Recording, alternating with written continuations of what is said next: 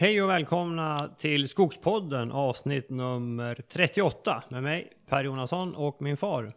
Bo Jonasson. Ja Bosse, vad ska vi prata om idag? Sådd. Sådd. Idag blir det sådd för hela slanten. Och det här avsnittet eh, heter då också följaktligen eh, Såddpodden. Eh, det är ju såddtider nu också. Vi, har ju, vi ligger ju precis i startgroparna med sådden. Vi har börjat plantera lite grann och kommer att fortsätta så här. Ja, nästa vecka börjar vi nog. Eh, men innan vi hoppar in i det eh, så ska vi nämna lite grann. Vi ska tacka vår samarbetspartner Föreningen Skogen Ja, och där kan jag berätta om förra veckan var ju skogsnäringsveckan. Det var ett antal aktiviteter som Föreningen Skogen var med och arrangerade. Eh, bland annat var jag på årsmötet som eh, var på eh, måndagen där på Münchenbryggeriet på Södermalm i Stockholm. Och det var väldigt trevligt. Det var många deltagare. Det var en eh, 60-70. Så det var aktivt och bra fart på årsmötet där. Eh, så det var väldigt roligt. Sen var det skogsmingel efteråt. Så är ni inte medlemmar i Föreningen Skogen, gå in och kika på det om det kan vara något för er. Både, både du och jag är ju med där Bosse. Ja. Um, nej, men det finns skäl att vara med i Föreningen Skogen. Ja, gå in på skogen.se så kan ni läsa mera.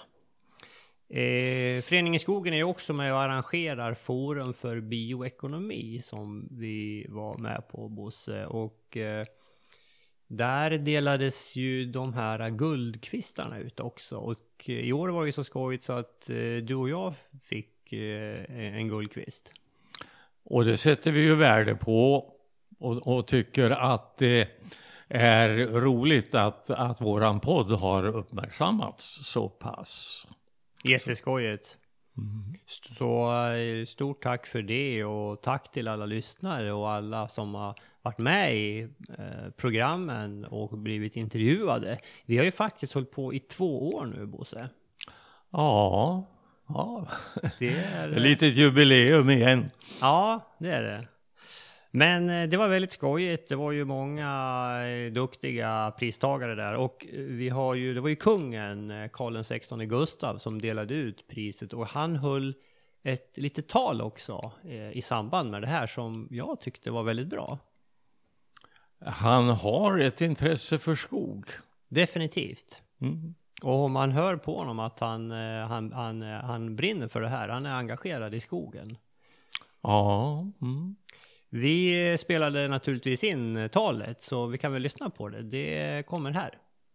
För prisutdelaren som är ingen mindre än vår statschef som vi vet brinner för skogs och miljöfrågorna och som kommer att inleda den här ceremonin med ett kort tal. Så vi ger en varm applåd till Hans Majestät Konungen Karl XVI Gustaf.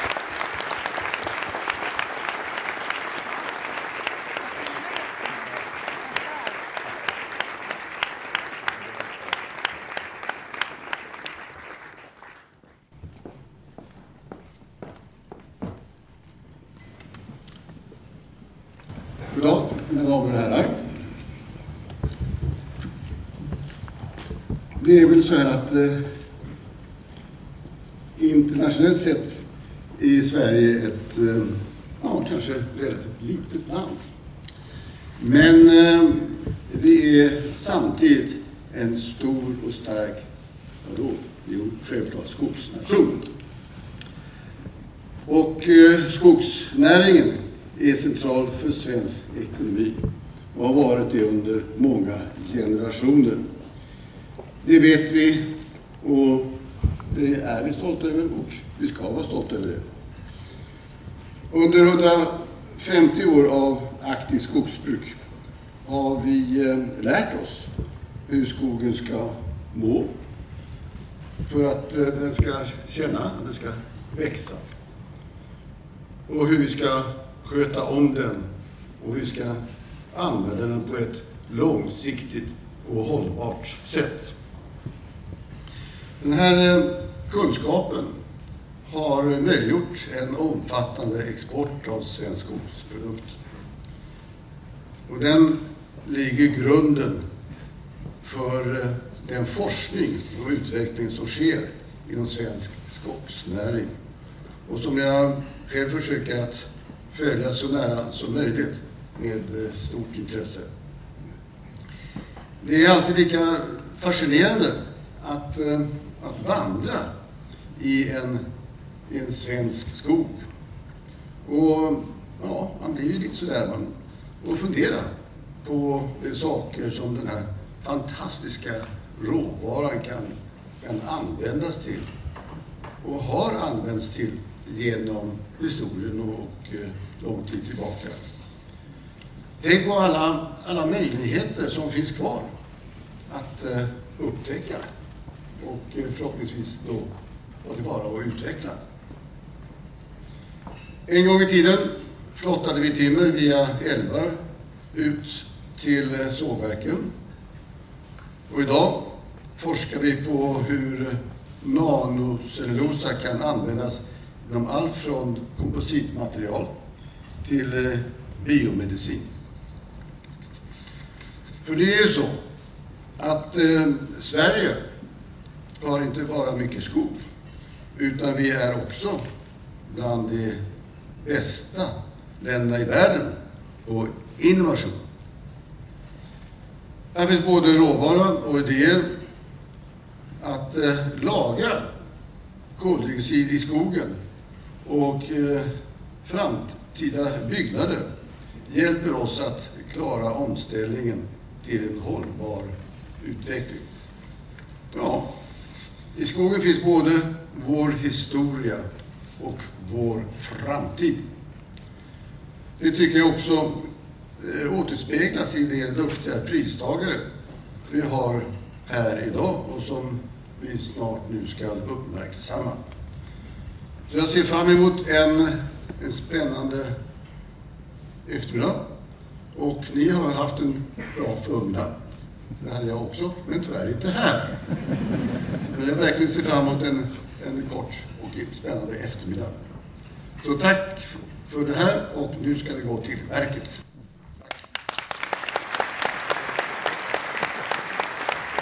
Tack så mycket. Det är alltså tre olika mycket fina priser som ska delas ut. Det är greve Carl Bernadottes skogspris till någon som gjort det svenska skogsbruket utomordentliga tjänster. Guldkvisten som delas ut årligen av föreningen Skogens styrelse till personer som på det nationella planet gjort värdefulla insatser för skog och skogsbruk. Förra året så gick Guldkvisten till Claes Lövrot från Skogforsk och till Scouterna. Eh, och sist men inte minst så är det kompetensutvecklingspriset från stiftelsen Gunnar Sundblads forskningsfond som ska främja utvecklingen av svensk massa och pappersindustri. Hans Majestät Konungen kommer att dela ut priserna assisterad av Karina Håkansson, VD för Skogsindustrierna och Bengt Ek som är VD för föreningen Skogen. Scenen är er, varsågoda. Föreningen Skogen vill bygga flera broar mellan skogsbruket och omvärlden. Det vill vi göra med hjälp av människors allra mest positiva drivkrafter.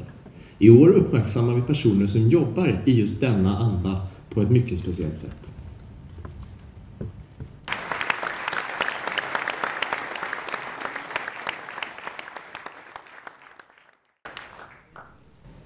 Guldkvisten I Skogspodden vrider och vänder Bo Jonasson och Per Jonasson på aktuella skogsfrågor. Som goda pedagoger kopplar de ihop skogspolitik med jordnära skogsskötsel. Vi lyssnare och skogsbrukare får en mångfald av idéer, inte minst om hur man skapar fina tallskogar och blandskogar. Bo och Per Jonasson har hittat en ny kanal för att nå ut med skoglig kunskap och delar generöst med sig av sin enastående förmåga att kombinera vetenskap med lång praktisk erfarenhet.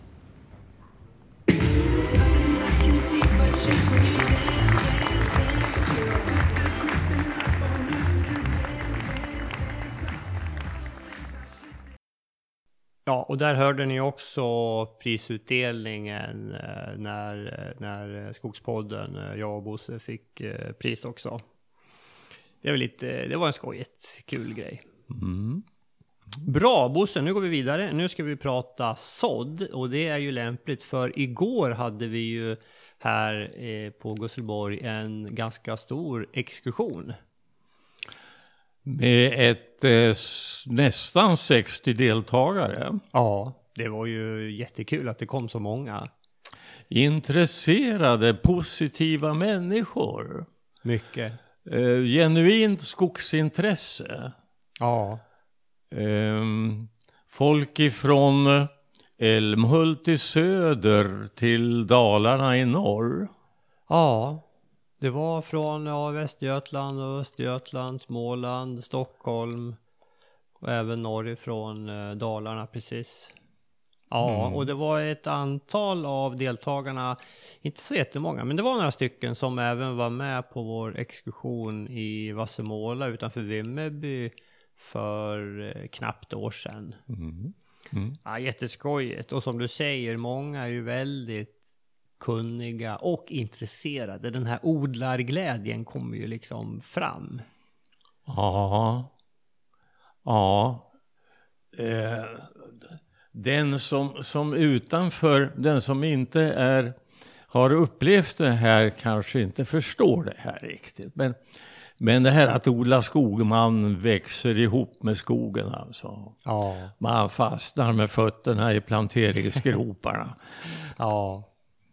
Nej, det är jättekul och det är nej, verkligen skojigt att träffa så många intresserade deltagare. Och vi fokuserade ju på just den här beskogningsmetoden då som vi ska prata om nu, det vill säga plantering av gran och sådd av tall I kombination. i kombination. I avsikt att skapa blandskogar, blandskogar, barrblandskogar, men också med ett lövinslag.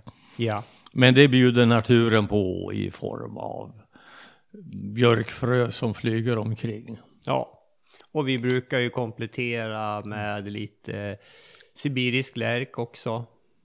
Ja, Plantera. mm. eh, och på ett ställe som nu är högaktuellt ska vi till och med plantera hassel. Ja, just det. finns en, en fin eh, källa där.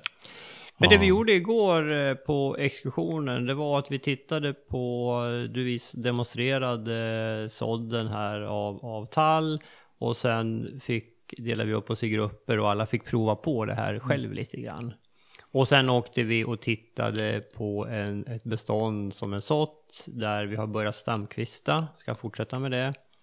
Och sista stoppet var ett annat bestånd där eh, Eh, som är beskogat med just eh, plantering av gran och sådd av tall i kombination. Lite grann hur det, hur det ser ut efter eh, 15-20 år.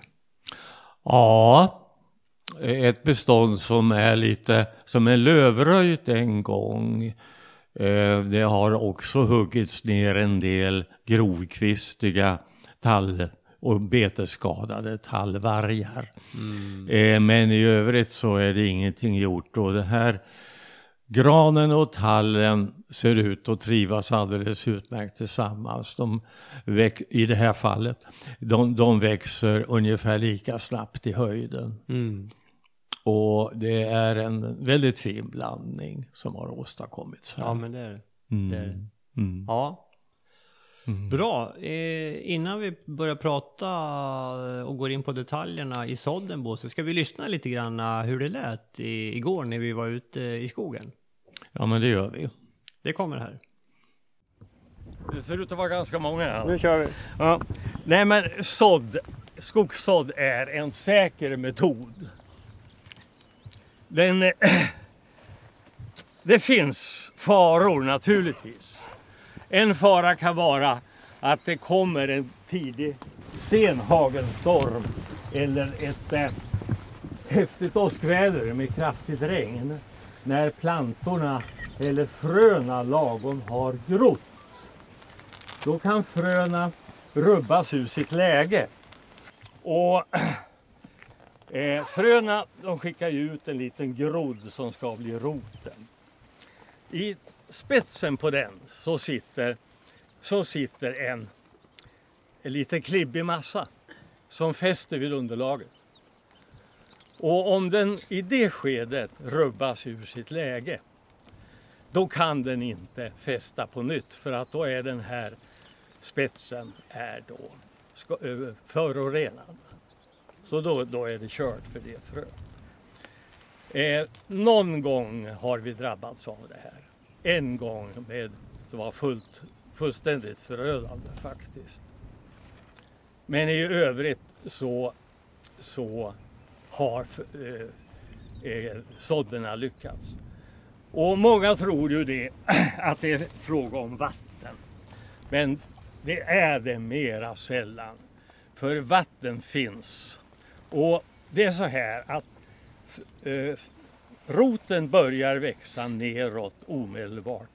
Och med förvånansvärd hastighet alltså. Så att omkring första juni så kan man räkna med att rotspetsen är nere 6-7 centimeter i marken. Och fram i september så är det fråga om eh, nivån eh, 9-10 centimeter. Och marken där nere den torkar inte ur alltså. Det finns naturligtvis extrema marker men det här är definitivt inte så. Utan här finns fukt. Mm. Okej. Eh, nu är ju den ena fläcken är inte den andra lik. Alltså variationen är ju oändlig. Och eh, det som kanske rätt metod för att använda den här hackan där nere, den gäller inte här. Men här i alla fall, här har vi ju då lite humus ovanpå mineraljorden. Vilket gör att man inte behöver befara någon uppfrysning. Dessutom, vi är alltså under högsta marina gränsen och därmed är lerpartiklarna, de är borta. Eh, det är i alla fall så här kan man göra. Man gör en liten fåra och sen tar man sina 20 frön och så lägger man dem där. Och sen så där ungefär. En väldigt lätt myllning. Väldigt lätt. Eh, för det är annars en orsak till att sådder kan misslyckas. Att någon som sår missuppfattar det här och lägger på för mycket jord. Så det är absolut skäl att varna för det. Men där gjorde jag alltså som en liten ränna. Om vi går hit ner, för nästa såddfläck kommer ju här någonstans. Då är det mineraljord uppe i ytan. Och det är inte vilken mineraljord som helst utan det här är den så kallade blekjorden. Det är ju ett skikt av mineraljorden som ligger omedelbart under humusskiktet. Och det är syror i humusjorden som gör att det här blir blekt. För under det här så finns det ju en färgad jord.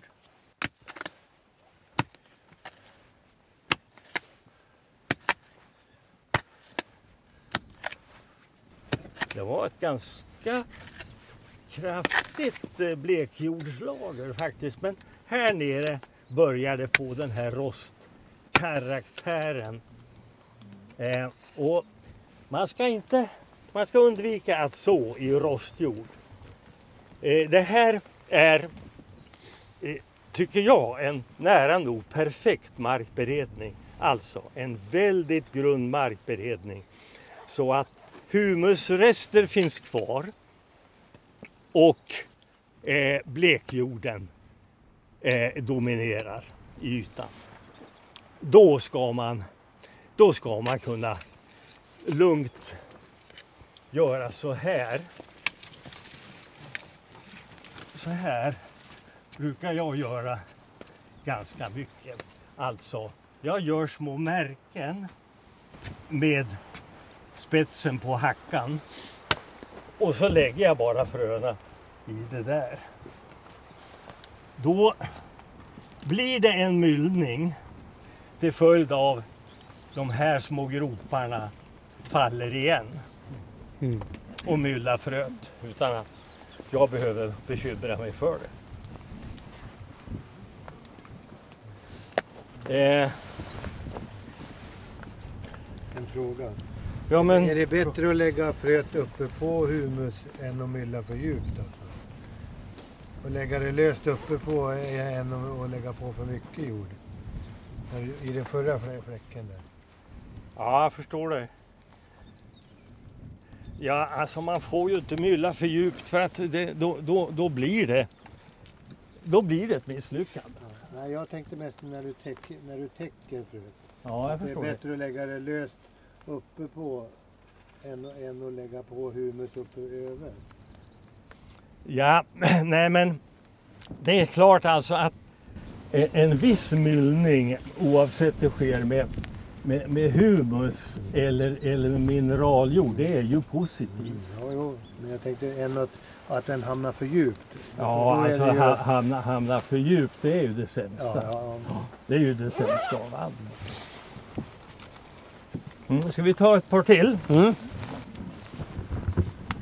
Ser ni här bak? Annars är det bara att tränga sig fram. Det gäller att vara på hugget. Fram med er.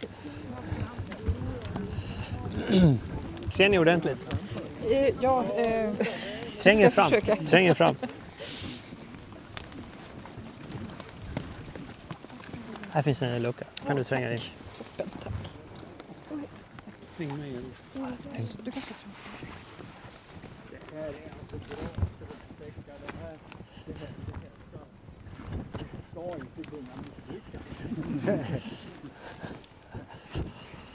Förhållandena på det här hygget är bra, får man säga.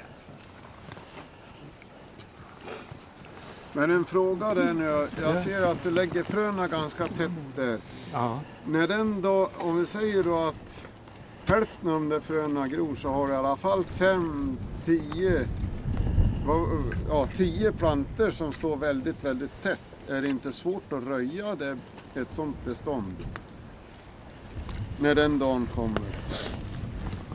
Ja, jag tycker inte det. Eh, alltså, det, det, man får här en trängselverkan redan från början. Alltså, man kan ju tänka sig att man sprider ut fröna på en längre sträcka.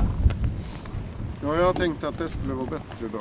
Ja då, ja då. Det, det, kan, det kan ha sina fördelar. Vi ska prata om det också. Det är alternativet. Men det här med eh, en fläck, en lätt myllad fläcksådd, det är en säkrare metod. Alltså. Men eh, vi är ju helt klart öppna för den här möjligheten att ytså också.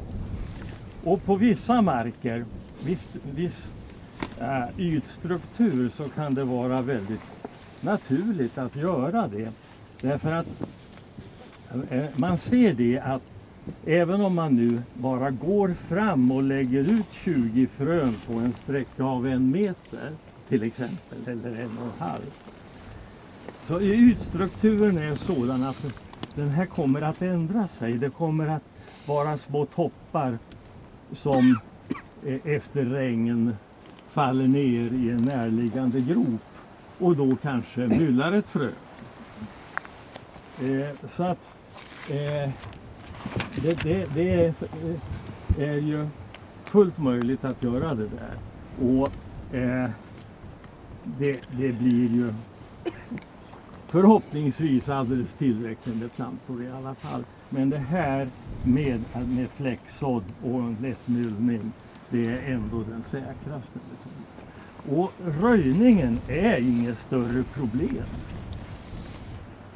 Eh, jag tycker att röjningen här på allra senaste år har förenklats alldeles väldigt med nya redskap. Eh.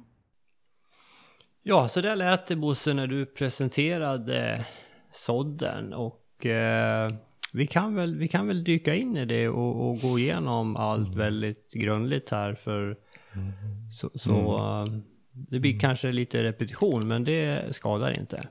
Mm. Mm.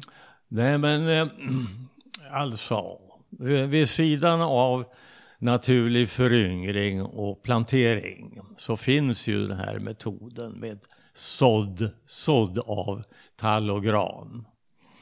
Eh, och det här är ingen nymodighet på något vis utan jag vet inte när, när man började tillämpa det i skogsbruket i Norden. Eh, Men troligtvis var det med inspiration ifrån Tyskland eftersom mycket skogliga eh, impulser har kommit därifrån. På Gusselborg var det så här att eh, ungefär 1922 så såddes det ett bestånd. Eh, och det här är på bördig mark. Eh, I en fin sydsluttning. Och när vi köpte fastigheten 1958 då var den här sådden, då fanns den där helt oröjd. Så såddgrupperna var alltså kvar. Och det hade alltså varit, de hade stått där i 36 år. Mm. Och ja, det var ju en liten, liten ovan, lite o, egendomlig syn att se det här. Men eh, vi satte igång och röjde det här i omgångar. Och så småningom så blev det ju ett bestånd. Dessvärre så blev det väldigt kvistigt och krokigt.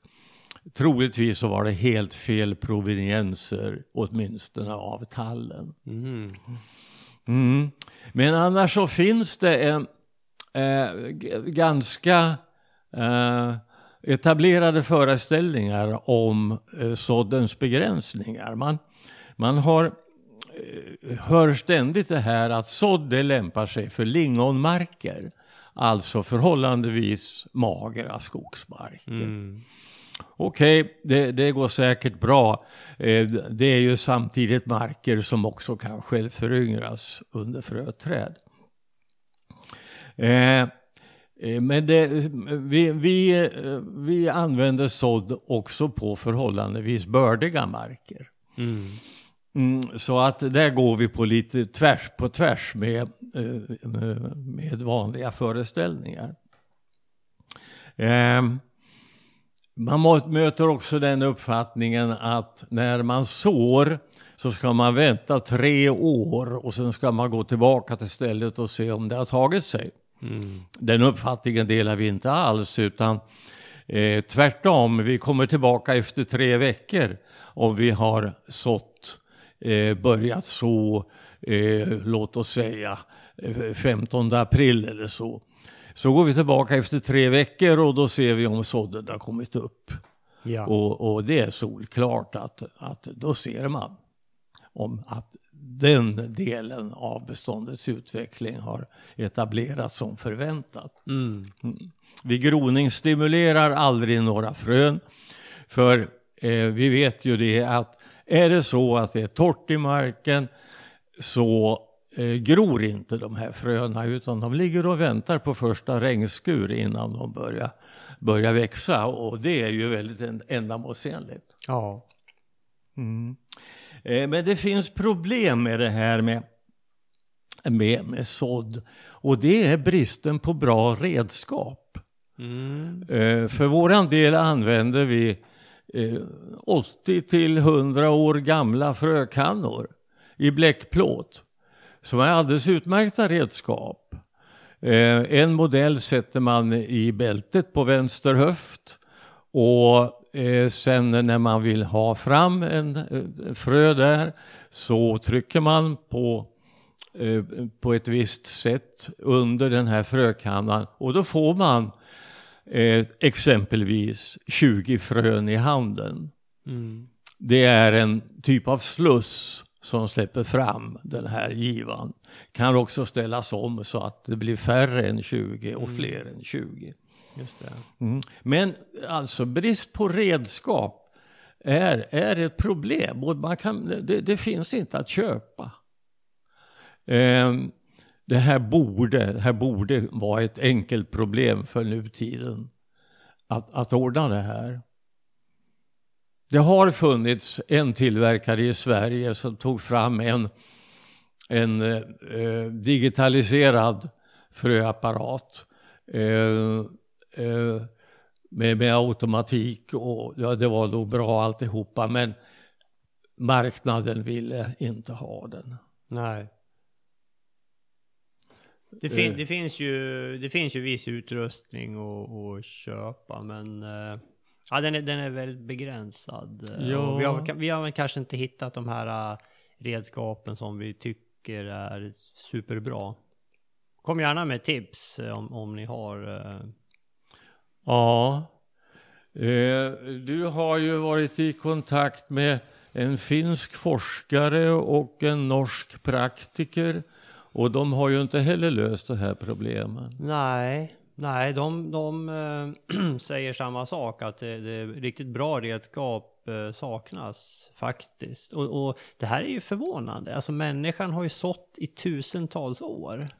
Ja, Det är ju väldigt gammalt, alltså odla spannmål. ja, Så jag menar, vi borde, eh, ja, man kan bli lite förvånad. Men det, det kan hända att det finns utrustning som inte vi känner till. Så kom gärna med tips om ni har något ni tycker är superbra. ja. Mm. Eh, eh, man kan ju välja mellan olika metoder när, när det gäller sådden då. Eh, antingen så myllar man fröna. Eh, och då använder man lämpligen den här såddkannan som jag pratar om och får fram sina, sina 20 frön i handen. Och sen då med någon typ av redskap så reder man till en såddbädd. I vårat fall, just i det här fallet som vi pratar om, så sår vi mellan Eh, planterade granplantor. Eh, men vi reder till den här sådbädden och lägger ut fröna och sen gör vi en lätt myllning. Eh, men vi aktar oss väldigt noga för, så att det inte blir för mycket jord ovanpå fröna. För max 5 millimeter jord ovanpå fröna. Sen kan de få svårt att komma upp. I synnerhet om det kommer regn och det skapas en, en skorpa på, på ytan. Mm. Så en väldigt lätt myllning. Eh, I praktiken är det nog frågan om att de översta millimetrarna det blir en blandning av jord och frön. Mm. Just det.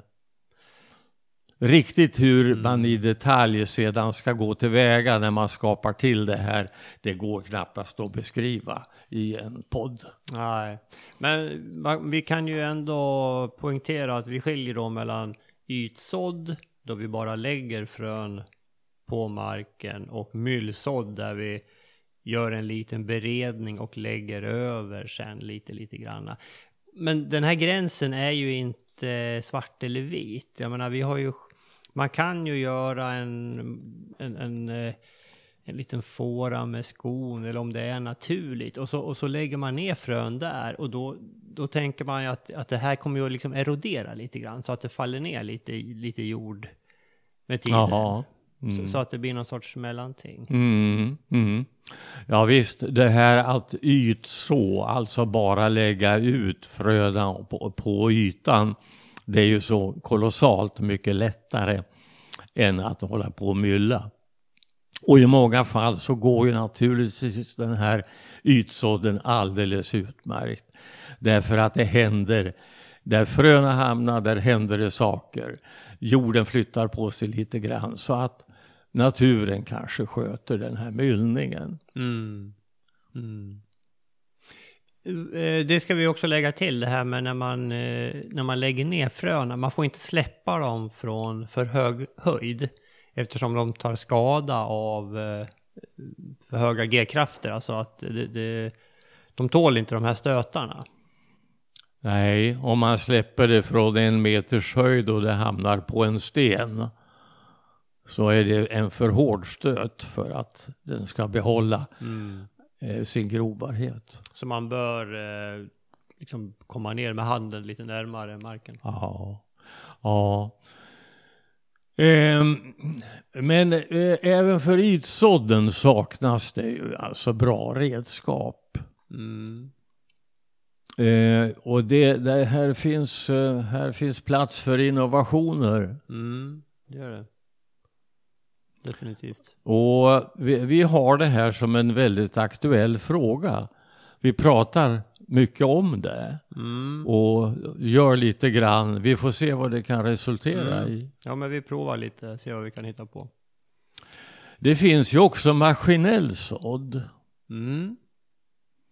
Där såddaggregatet sitter på markberedaren. Eh, Så att det blir ju en typ av ytsådd som den gör. Men det blir ju väldigt slumpvis var de här fröna hamnar. Och en sak är väldigt viktig. Man måste i möjligaste mån undvika uppfrysning. För det är ju ett av de hindren när det gäller sådd. Mm. Eh, och det är framförallt i rostjorden som man får den här uppfrysningen. Om man sår i blekjorden, alltså det översta lagret under markbetäckningen, där är det ingen uppfrysning. Alltså ingen uppfrysning i blekjorden, väldigt mycket uppfrysning i rostjorden. Men det här känner ju inte markberedningsaggregatet och eh, såddapparaten på den. Känner ju inte av det här utan här kastas fröna ut slumpvis. Mm. Eh, det finns en skepsis emot maskinell sådd. Eh, personligen tycker jag det att är det så att man har fått till stånd en bra och lämplig markberedning så är det väldigt lätt att gå där i fårorna och ytså. Ja. Och då får man ett bra resultat. Ja. Det är värt det extra jobbet. Ja, men det kräver engagemang och att man hela tiden är uppmärksam på precis var man lägger fröna. Kan du, kan du beskriva hur, var, var, var ska man lägga fröna då? Om du har, eh, för nu pratar vi, vi planterar granen med fyra meters lucka och så någonstans däremellan ska du lägga dina 20 frön. Vad, vad letar du efter då? Ja, vi börjar att titta så långt bort från de här Eh, planterade granplantorna som möjligt, det vill säga mitt emellan dem. Och så söker vi där en, en lämplig fläck. Och det ska då vara alltså blekjord eller humusblandad jord. Eller humusen kan ligga som ett väldigt tunt lager ovanpå, ovanpå mineraljorden. Eh, det är också bra. Och, och sen där reder man till den här, den här såddbädden. Ja, nej, om, vi pratar, om vi pratar ytsådd så lägger vi ju bara ut fröna där. Mm. Och, och topografiskt, alltså är det i botten, Ja. på toppen? Ja, vi, vi, vi, på toppen av små kullar som finns i markberedningsspåren.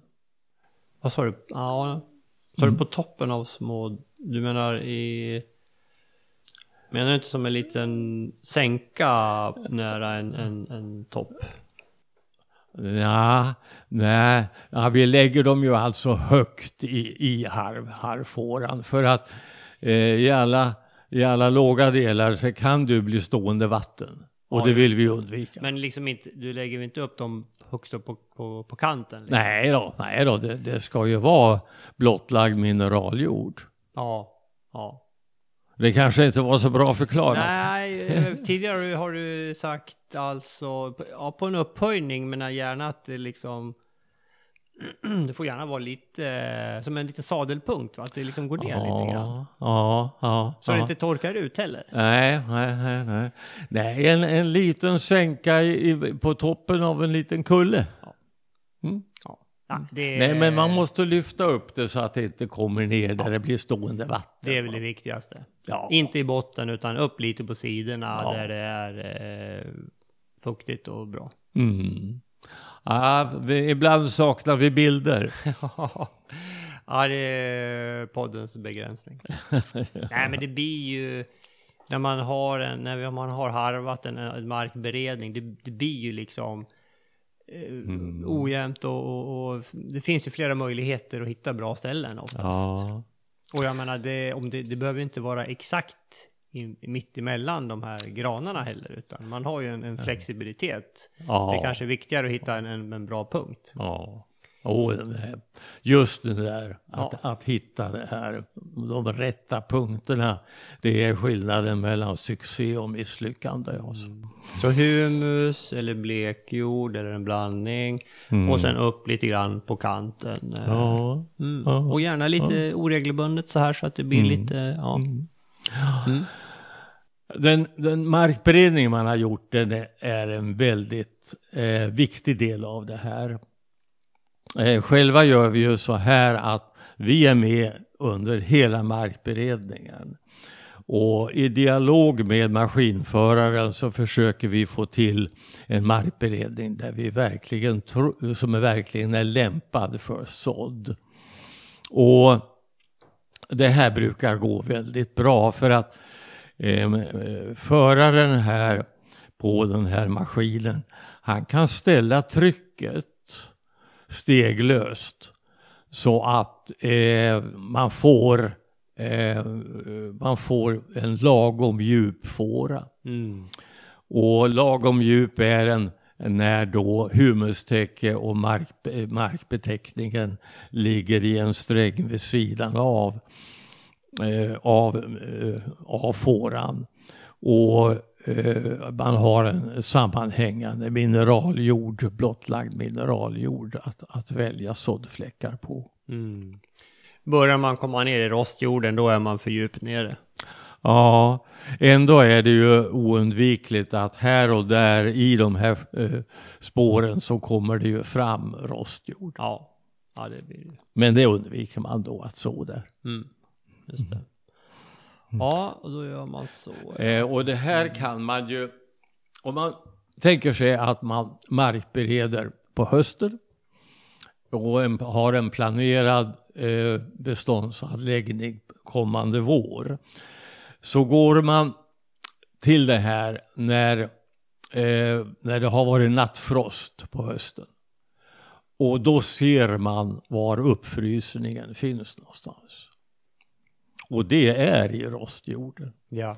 Där bildas det isnålar, Mm. pipkrake. Ja. Och det är det där som, som fröna inte kan etablera Mm. sig i. Mm, mm, mm. Och så de här 20 fröna, under alltså hur lång sträcka lägger du dem på? På cirka en meter. Om man mylsår så blir det ju en mycket mindre, mindre sträcka. Där kanske det blir, ja, de kanske alla, alla hamnar inom ett par decimeter. Mm. Men är det så att man ytsår så, så finns det ju skäl att dra ut det här lite grann. Ja. Då kan man dra ut det. Ja, Mm. 60 till 100 centimeter. Ja. någonting. Och myllsådd ett par decimeter. Mm. Ja. Mm. Sa du hur, eh, hur många eller hur stor vikt, eh, hur mycket frön lägger du på ett hektar räknar du med? Mm. Räkna med 3 hektar. Mm. Och fröna kostar 10 000 kronor kilot. Mm. Så fröna till ett hektar kostar 3 000 kronor. Ja. Vilken, eh, hur tänker du på proveniens? Ja. Ja, det här det här kan man ju, det, det här finns ju, det finns ju information att hämta om det här. Eh, eh, vi köper sedan länge vårt frö från Svenska Skogsplantor och jag brukar rådgöra med en, en tjänsteman där. Finnvid Prescher heter han. Eh, men det här finns ju att söka på internet också. Och det här är ju alltihopa, eh, all tall som vi sår det kommer ifrån plantager. Så att det här är förädlat frö. Ja. Och det här, det här fungerar väldigt bra. Mm. Jag litar hundraprocentigt på, på de uppgifter som lämnas. Ja. Men kan du nämna hur vi tänker när, alltså breddgrader? eh, Ja, vi finns här på Gusselborg på, på 59,5 grader nordlig bredd. Och på ungefär 100 meter över havet i genomsnitt. Och det, med de uppgifterna så, så kan man få fram en lämplig plantage. Eh, vi köper faktiskt i, eh, från två plantager och så blandar vi det. Eh, I det här fallet så innebär det att vi sydförflyttar eh, en breddgrad. Vi sydförflyttar eh, hälften av, de- 50 procent av de frön vi sår. Eh, sydförflyttar vi en breddgrad, alltså 11 mil. Mm. Så eh, 50 procent av våra frön kommer ifrån Dalarna. Och, fem, och 50 procent är från samma breddgrad. Ja. Mm. Just det. Och så har vi ju, jag vet inte om vi nämnde det, vi har ju alltså frötallar kvar också. Ja, vi har mellan 35 och 40 frötallar per hektar. Vi vill verkligen att det här ska bli en riktigt eh, plant, eh, riktigt individ, individrik plantskog. Så att vi kan få till ett riktigt vacker blandskog. Det här ligger på vägkanten och vi vill ha det här som ett referensobjekt för våra metoder. Ja. Och det, vi kanske ska nämna också att det här med, och för, en av fördelarna med så är att man får upp väldigt mycket plant också. Jag menar vi vill ju ha 8 till 10 000 planter per hektar för att klara av eh, lite betning men ändå ha fina tallar kvar. Skulle vi plantera tall, ja då kanske vi får upp 2 500 per hektar och det, det räcker inte. Nej, nej, det här har, skapar helt andra förutsättningar att producera kvalitetsvirke. Ja, Och det är ju vårt slutmål. så är det. Mm. Mm. Bra. Ska vi se, vad har vi, vad har, vad har vi inte nämnt om sådd? Eh, på, det här, på det här hygget som ju totalt är 9 hektar så finns det Ja, det är minst två hektar. Det, jag skulle kunna tippa att det är två och ett halvt hektar som är klart fuktig mark. Ja. Och alltså, har vi bara lite tålamod så, så blir det självföryngring på det här. Mm. Men vi kanske inte nöjer oss med det. Ehm, mm, just nu känner jag för att vi ska göra en sådd, en ytsådd här. Eh, I de här blöta markerna.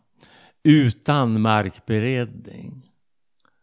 Här är alltså vitmossor och eh, ja, andra fuktighetskrävande växter.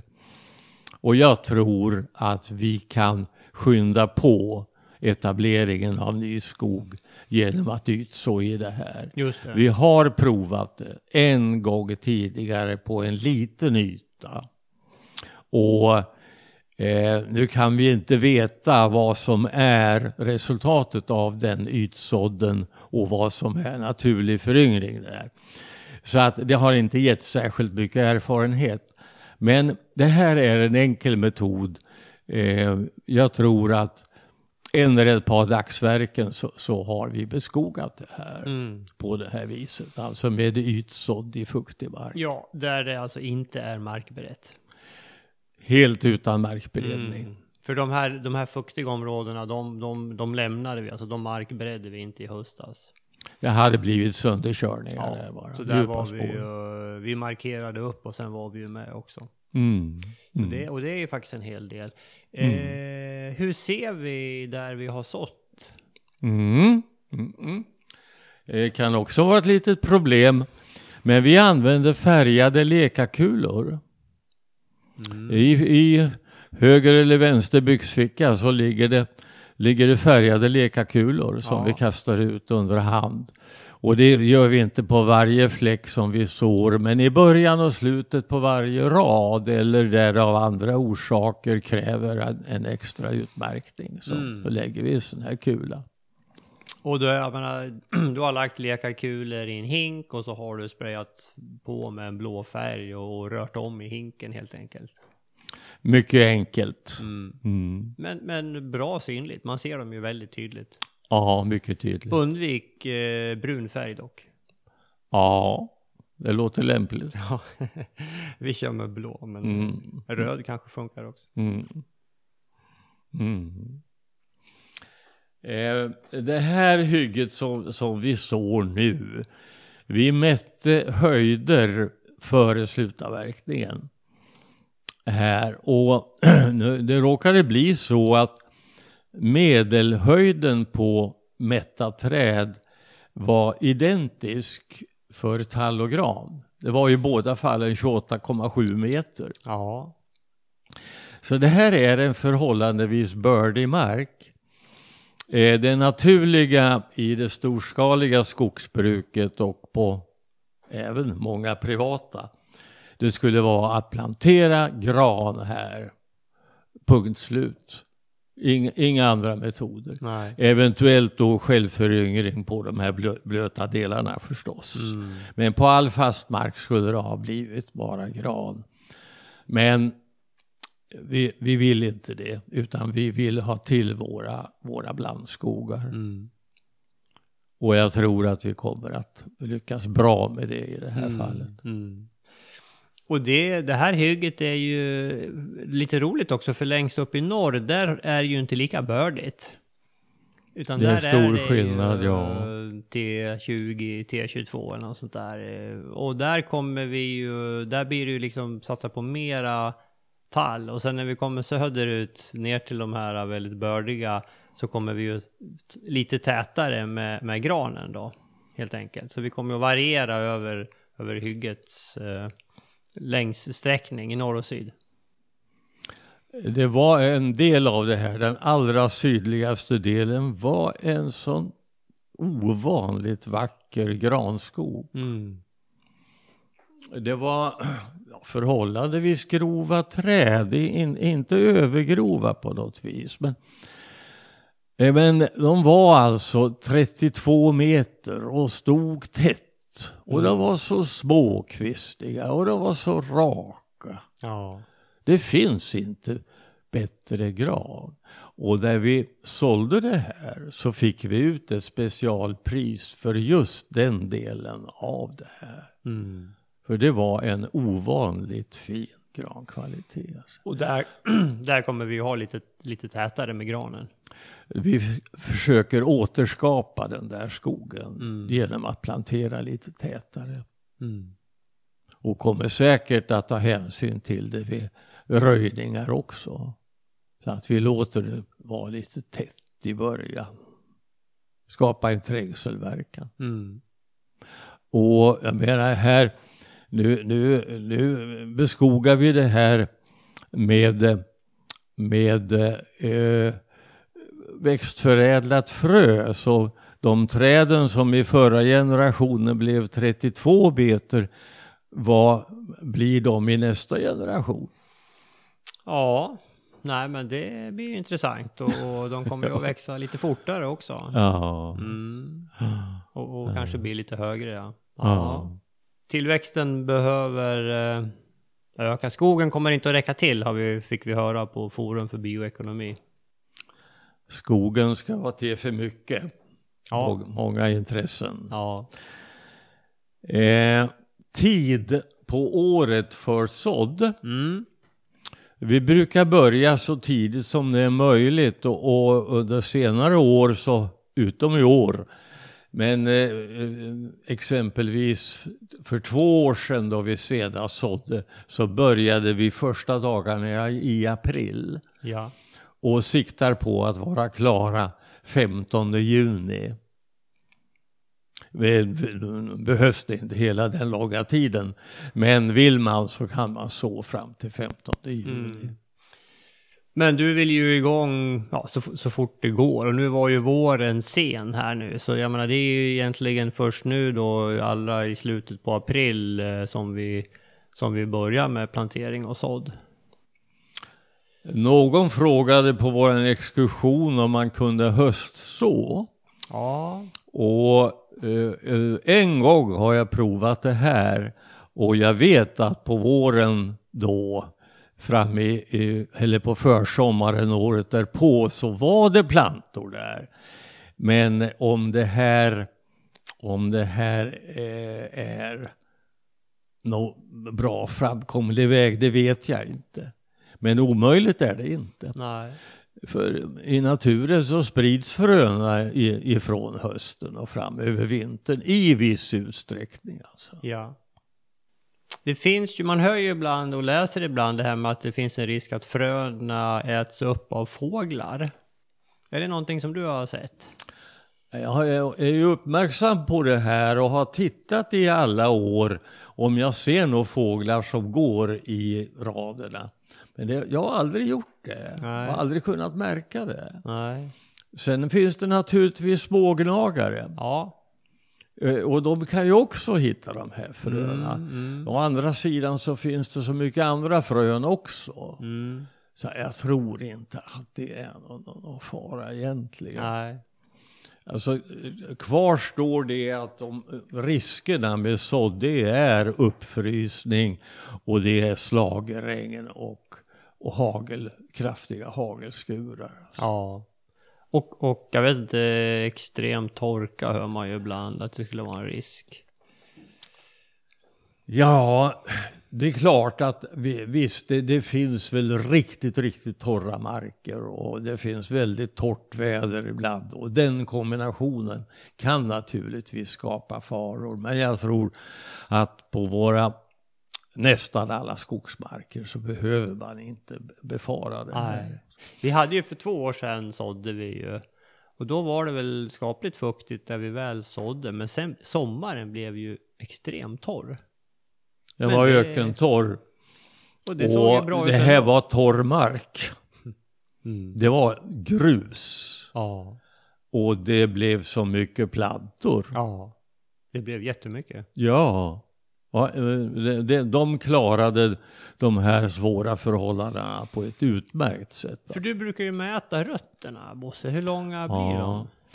Ja visst, jag har gjort det vid ett antal tillfällen under åren.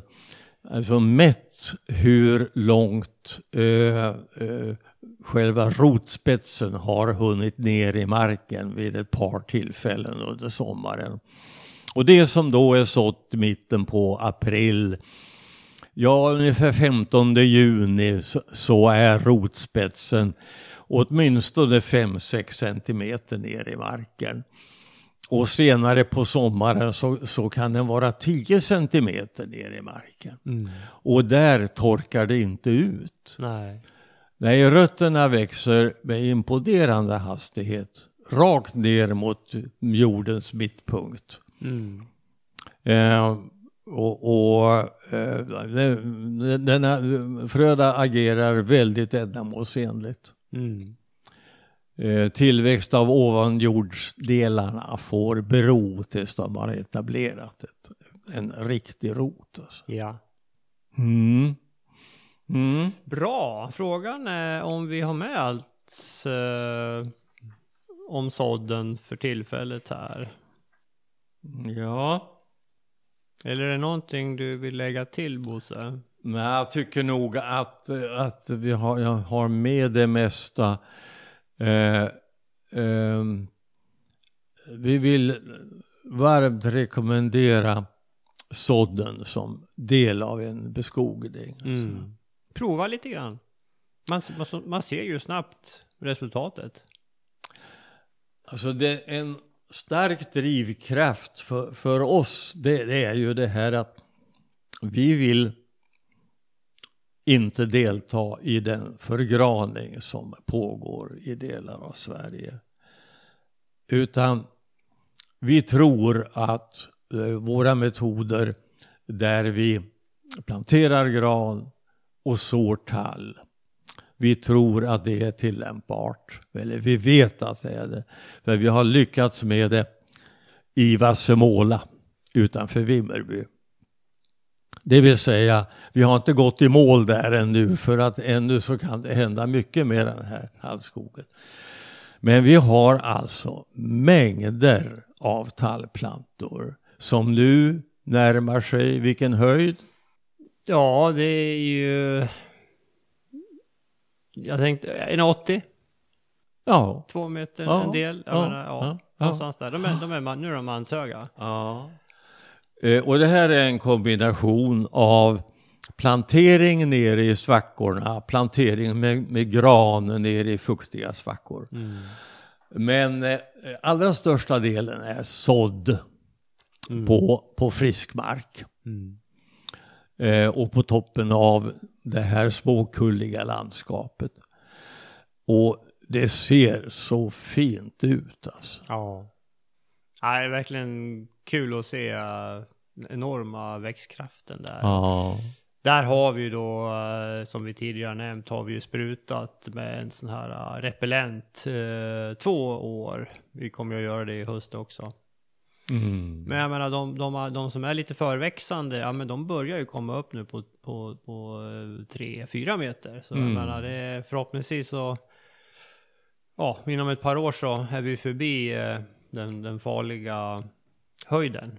Vi vill ju upp på fem meter innan vi börjar röja. Mm. Nej, vi vill inte delta i förgravningen och jag tror att jag tror att eh, det här, det, det borde vara av intresse för skogsägare i Vimmerbyområdet att åka ut till Vassemåla och, och titta på det här och dra lite lärdom av det. Att läget är inte så dystert som man befarar, utan att det kan gå att dra upp tall. Mm, mm, mm. Ja, nej men. Fast vi är medvetna om att vissa områden i södra Sverige, där går det bara inte alltså. Blekinge hör man ju ibland som skräckexempel. Jag tror att delar av Västergötland också är förfärligt svåra alltså. Ja. Mm. Mm. Och de som planterar gran nu, de ska ju också veta det att i och med att, att då kronhjorten sprids så, så kan det, det kommande bli värre än det, än det, det som har varit. Alltså. Ja. Den, eh, där har man ju hört eh, skräckexempel hur den går in och eh, förstör hela Ja. partier av gran. Ja. Mm. Mm. Oroväckande. Jaha Bosse, jag tror vi har använt vår tid. Mm. Mm. Är det, har du något mer? Nej. Nej. Vi, Jag har pratat av mig. Ja, du har pratat av dig. Sådd kan vi prata mycket om. Eh, nej, men eh, testa det här själva. Det är väl eh, vårt råd.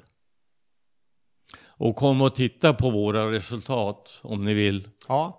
Nej, men vi får Både an- i, Vassemåla och på Gustelborg. Vi får anordna fler exkursioner. Det var ju, det kom ju en fråga igår om vi kunde visa på eh, li, lite olika stadier, alltså i ålder. Och vi har ju sådana områden, men eh, ja, vi, vi hann inte med det igår. Utan det, det kan bli en framtida exkursion, titta på några olika sådana.